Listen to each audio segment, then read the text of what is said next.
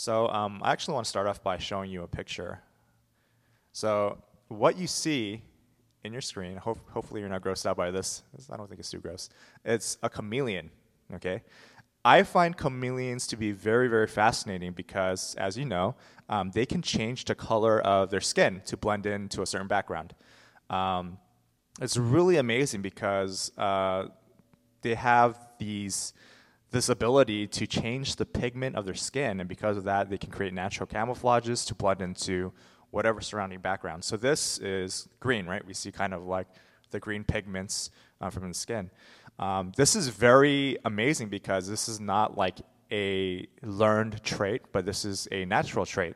And chameleons, they use this as a defense mechanism against predators, right? If they're feeling danger, if they feel like they're uh, being hunted or um, attacked by a different animal, um, they would just blend in. Now, in psychology, there's a thing called the chameleon effect. And um, this is where, in social settings or in conversations, um, the chameleon effect is really uh, a practice that uh, you mimic or mirror someone else's gesture or expressions or um, their posture, their vocal pitch, or their tone. So, just as a chameleon mimics or blends into a background, uh, the chameleon effect is pretty much um, imitating, mimicking um, someone we're talking with. Now, um, I do this to annoy my friends, right? If they're saying like, "What's wrong with you?" I'll be like, "What's wrong with you?" Right? Uh, it's not. That's not the chameleon effect, but rather it's more kind of like if you're in a job interview, right?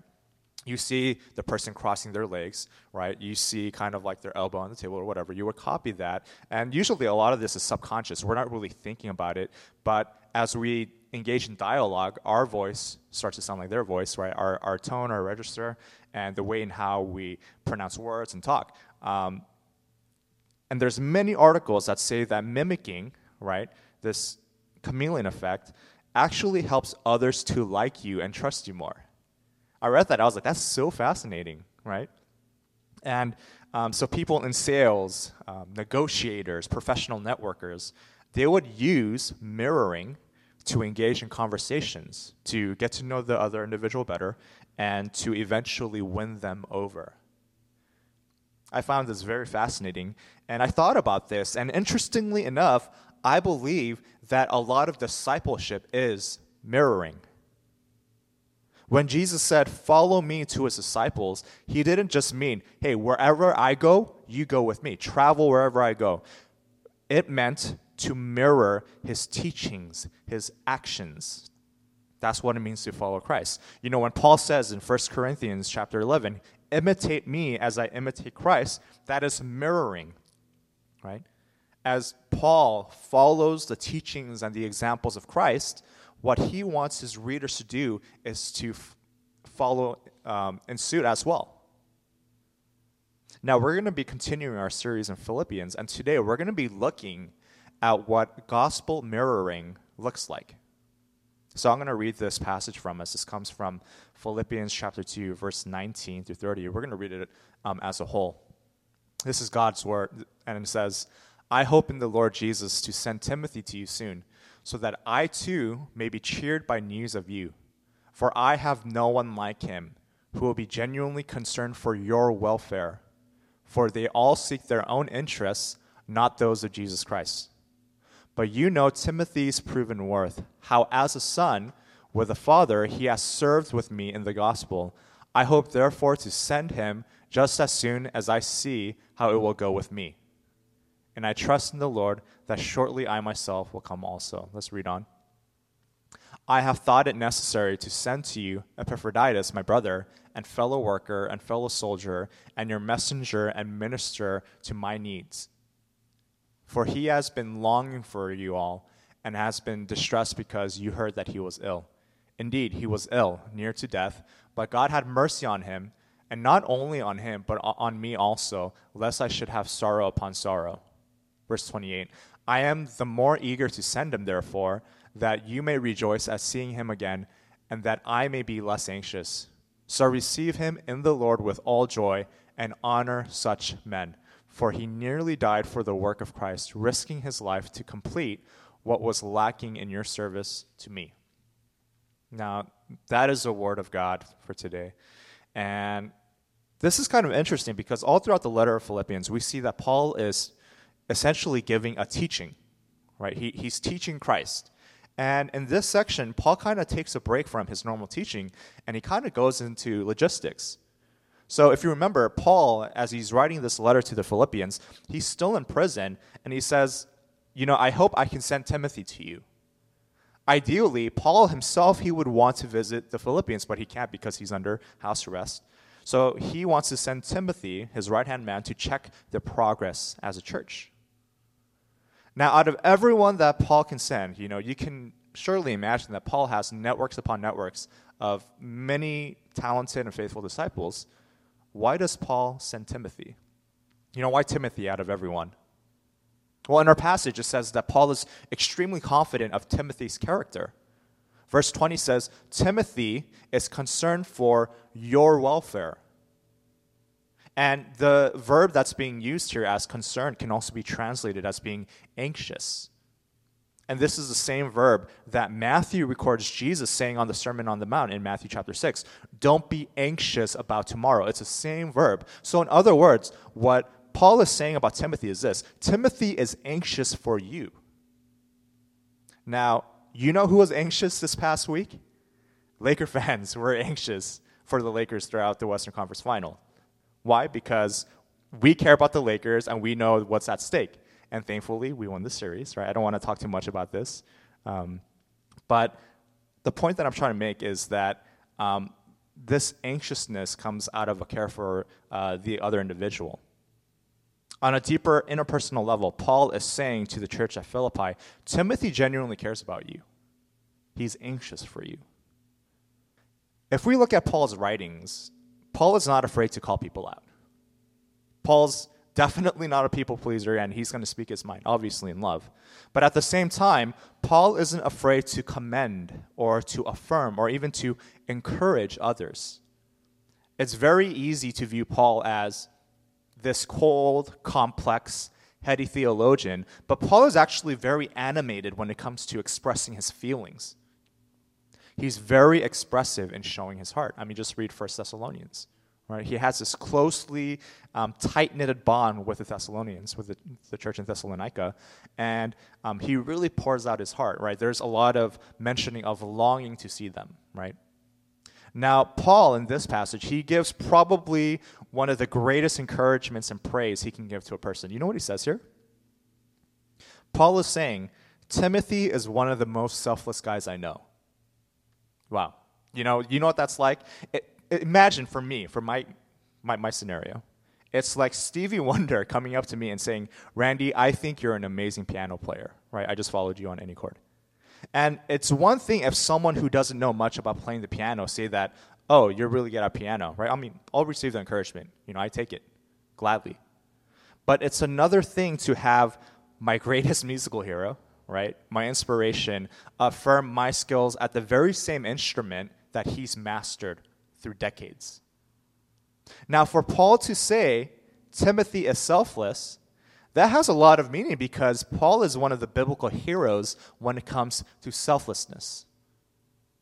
And Paul, he continues to describe uh, Timothy. Verse 22 says, You know his proven worth. You've seen the actions that back up his character. Now, as he goes on into the passage, Paul also wants to send back Epaphroditus.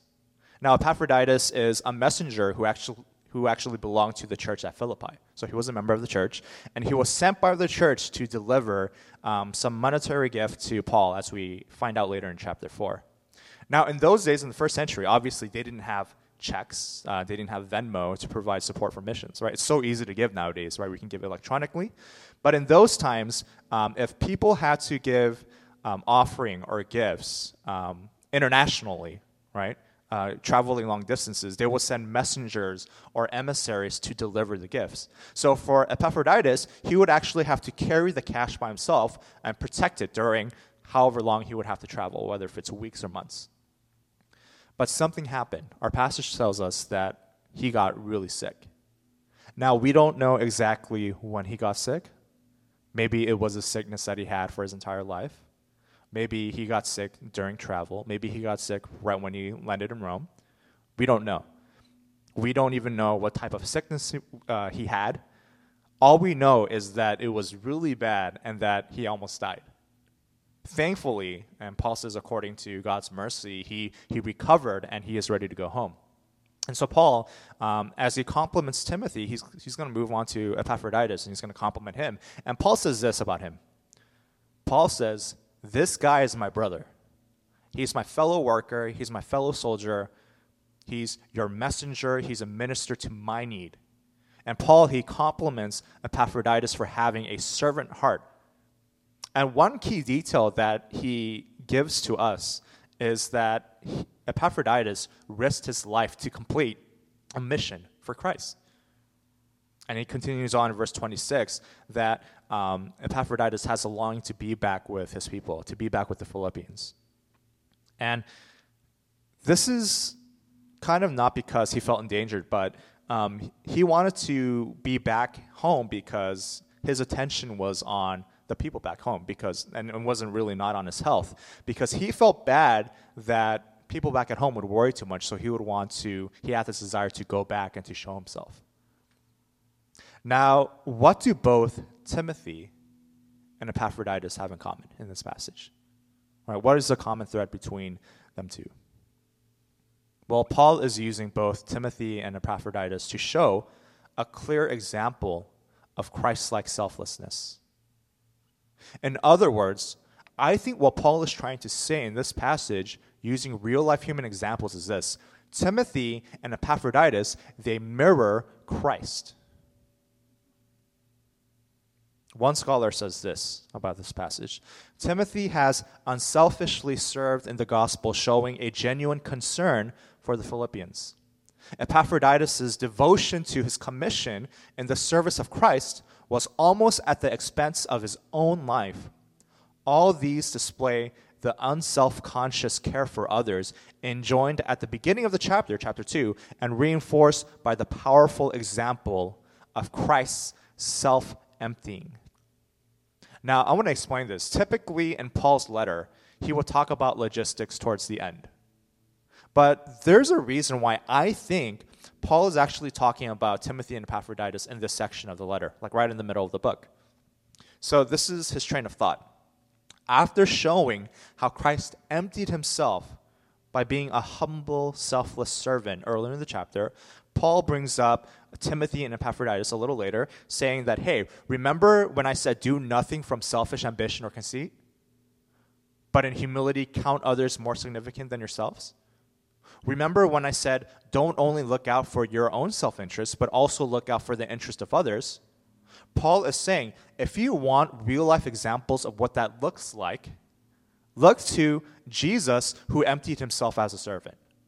Look to Timothy who was so concerned about your well being. Look to Epaphroditus who risked his own life for the cause of the gospel. Now, what does this mean for us? I want to focus on verse 21. This is the passage here from Philippians 2, verse 21. It says this For they all seek their own interests, not those of Christ. Now, this is really what's key for us to examine in our passage. I believe that we live in a world that is rooted in self interest. If I may be honest, I think this is the greatest struggle for the American church.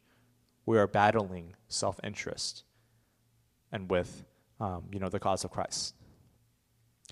The reason why I think, this is just my opinion, discipleship is struggling here in America is because we have greater priorities that is rooted in self interest than to actually, or than in wanting to actually make disciples even myself, I have to be honest with you, church, I struggle with this because there's a lot of things that I want to do selfishly.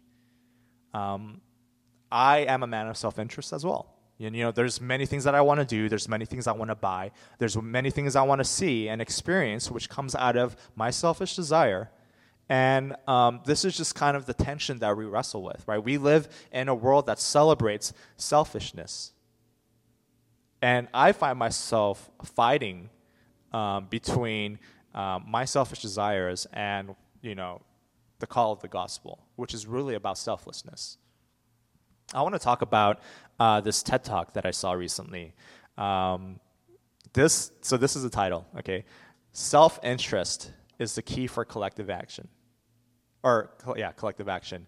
And um, this is very interesting because I saw this title and I was like, oh, this is such a, all right, let's see, I want to see where she's going with this. So, um, the, the lady that's giving this TED talk, her name is Marcella Navarro, and she runs this company called Project X. Okay, um, their company is pretty much all about sustainability.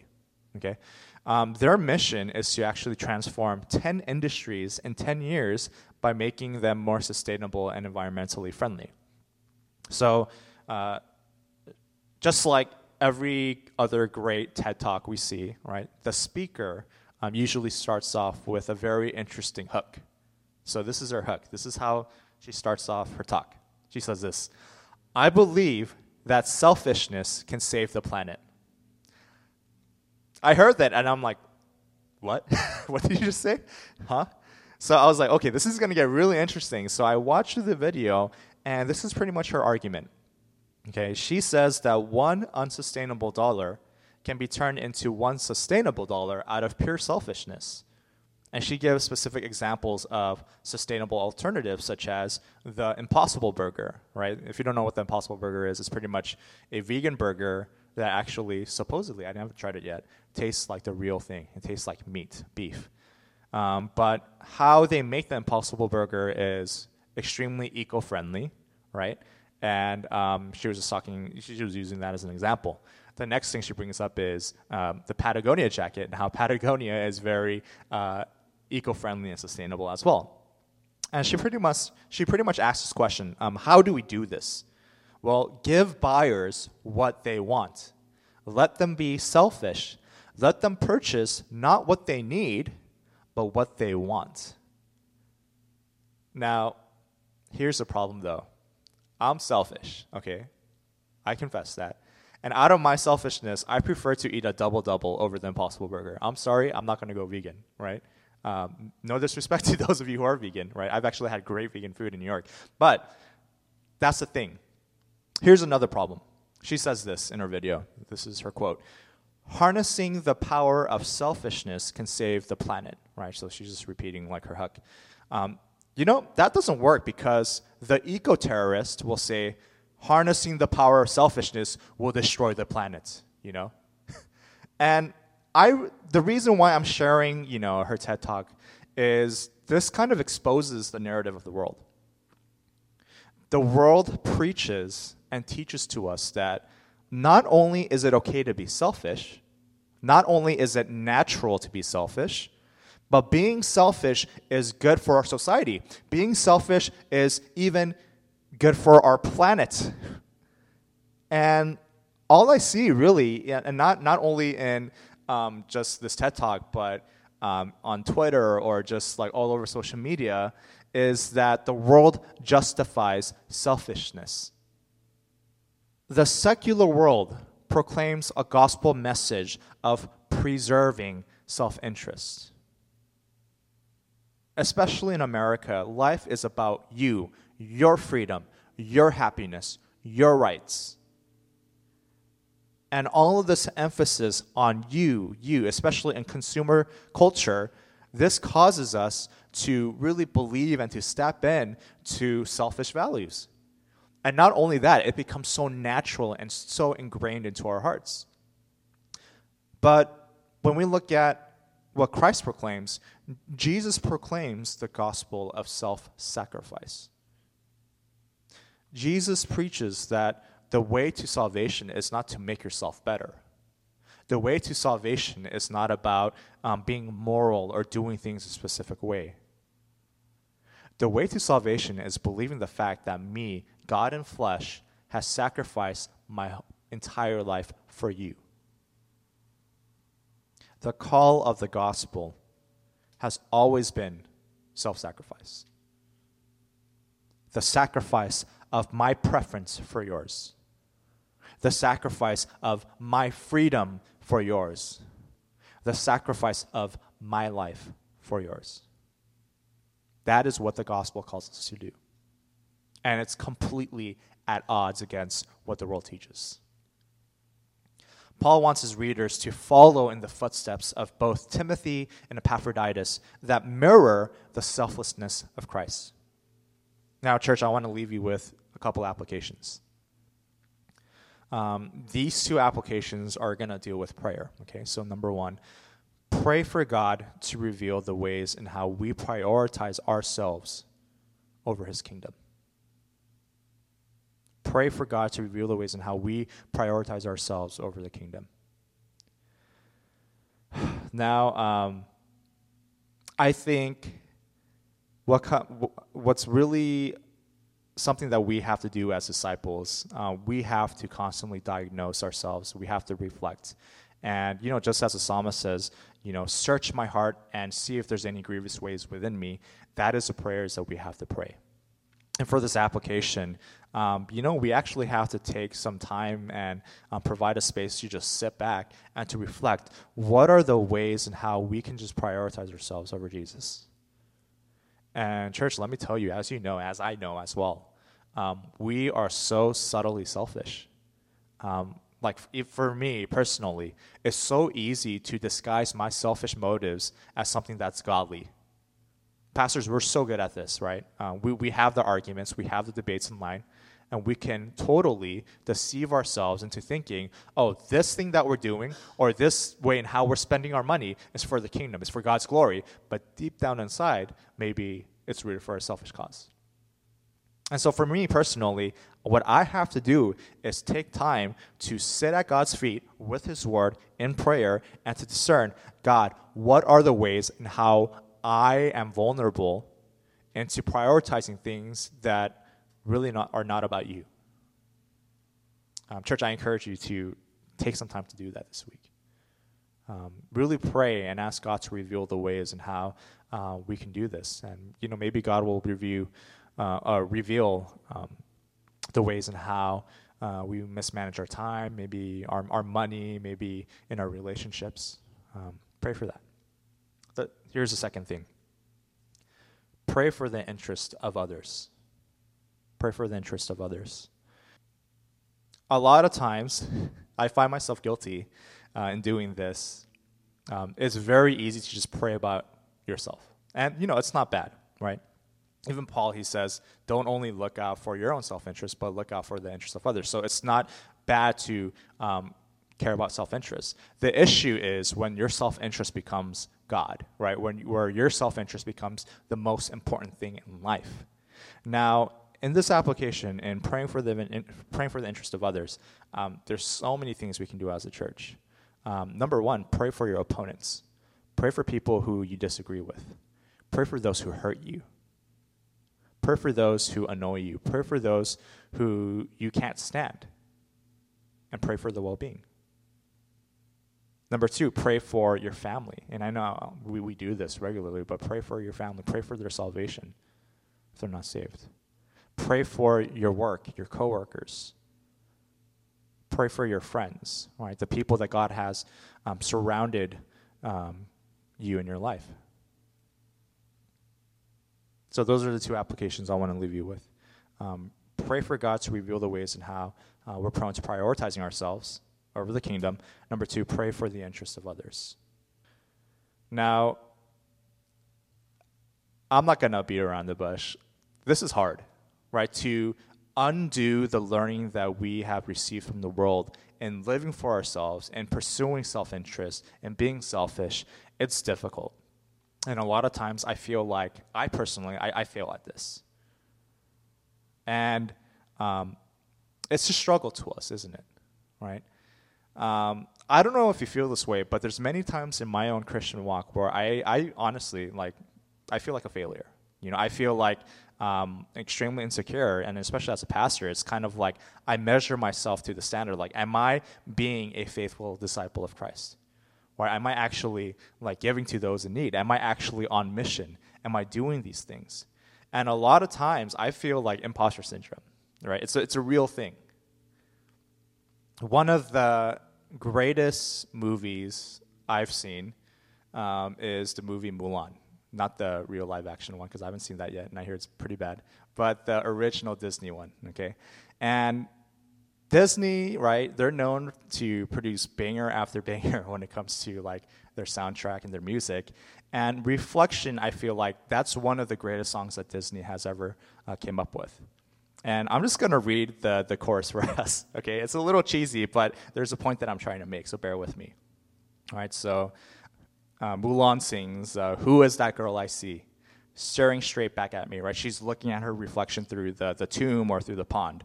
Why is my reflection someone I don't know? Must I pretend that I'm someone else for all time? When will my reflection show who I am inside? This is crazy because I feel like what this was this movie was made like decades ago, um, but I feel like this is a timeless struggle um, that we go through, right? Insecurity is a timeless struggle. And this is really at the heart of Mulan's angst. Her issue is this she believes that she is not the perfect daughter. She believes that, man, I bring my family, especially my, my father, shame. And maybe some of us um, I don't know what you feel about this, but maybe some of us can actually relate to what Mulan is feeling, her angst, especially as Christians. Maybe some of us, we feel, man, I don't think I live up to the calling that God the Father has given to me. I don't think I'm living up to the call of parenting. I feel like I'm failing my children. I feel like I'm, I'm barely managing to stay above water. I feel like I'm failing in, in showing Christ and being loving to my spouse. I feel like I'm failing at my work and the responsibilities that God has called me to do. I feel like that I'm failing at even my sins and me trying to walk in sanctification. And a lot of times in our Christian faith, let me say, it's normal to have these feelings of failure, self doubt, insecurity. And maybe some of you are feeling this even right now in this season, which is very difficult for many of us. And, you know, there's a scene, right, uh, at Mulan's home where the ancestors, right, they're like spiritual cartoon figures, they're watching Mulan, and they're, you know what they're saying? They're thinking shame. They're complaining to each other, saying, dude, follow Mulan, she's going to bring us dishonor to all of us. But when God looks at you, when God looks at us, God is never thinking, you are shameful. God is never thinking, you bring dishonor to my name. When God sees you staring at your reflection, you know what he says to you? He says, You reflect me. You reflect me not on the basis of what you've accomplished, not on the basis of what you're trying to do, not on the basis of your, your failures or your successes, but by very nature and you being made in my own image, you reflect me, and therefore you are beautiful. The great thing about the gospel is that our identity is not based on what we're able to accomplish or how we fail in life. The great thing about the gospel is that we don't have to live up to these certain expectations or standards. Our identity is not found in that, but rather, our identity is found and is cemented in not what we do, but who we are in Christ in faith. And so, church, my encouragement is this it's hard to be, you know, selfless. It's hard to follow Jesus. And a lot of times we're going to find failure along the way, won't we? A lot of times we're going to slip and stumble. But the gospel always reminds us that failure is not our identity, um, but really being in Christ, being sons and daughters of the God of the universe. We reflect his beauty, we reflect his image. And so, my encouragement to you, church, is you reflect God, even in your failures. Church, it's tumultuous times we're living in. Um, things are very difficult for a lot of us. Um, but I do want to encourage you, um, you know, let's fight together to live lives of selflessness. You know, let's follow the examples that Scripture has clearly laid out to us through the work and the life of um, not only Jesus, but Paul, the work and the life of Timothy and Epaphroditus. And especially even when we face failure, um, my encouragement is not to give up, but to look to the cross where your identity is clearly put on display. That in Christ, um, you are accepted and loved and forgiven. Let's pray together. God, we want to thank you so much for your word. Um, we want to thank you so much for your faithfulness. Um, and God, we want to thank you so much for um, your faithful servants, Paul, Timothy, Epaphroditus. And um, really, this passage, even though there is an explicit teaching, um, God, we see great godly examples in how to mirror you. And I pray that our desire would really be to follow in, in that, to follow in humility, to follow and to be in step with um, selfless giving. And I pray, God, that um, when we experience hiccups, when we experience failures, um, God, when we sin and when we fall short, um, help us, God, to not continue in the downward path of guilt and shame. Um, but God, I pray that you would lead us to grace and mercy, you would help us to remember and um, to really even have confidence in the blood of Christ that we are accepted, we are redeemed, we are loved, we are known. Thank you, God, for the gospel. Thank you so much for um, the grace that you constantly show us. And I pray, God, that you would really utilize, especially our church, um, to be selfless, uh, to give, um, to seek justice, to provide for the vulnerable, especially the people that you place in our lives. Thank you, God. We give you all the glory. And we pray this in Jesus' name.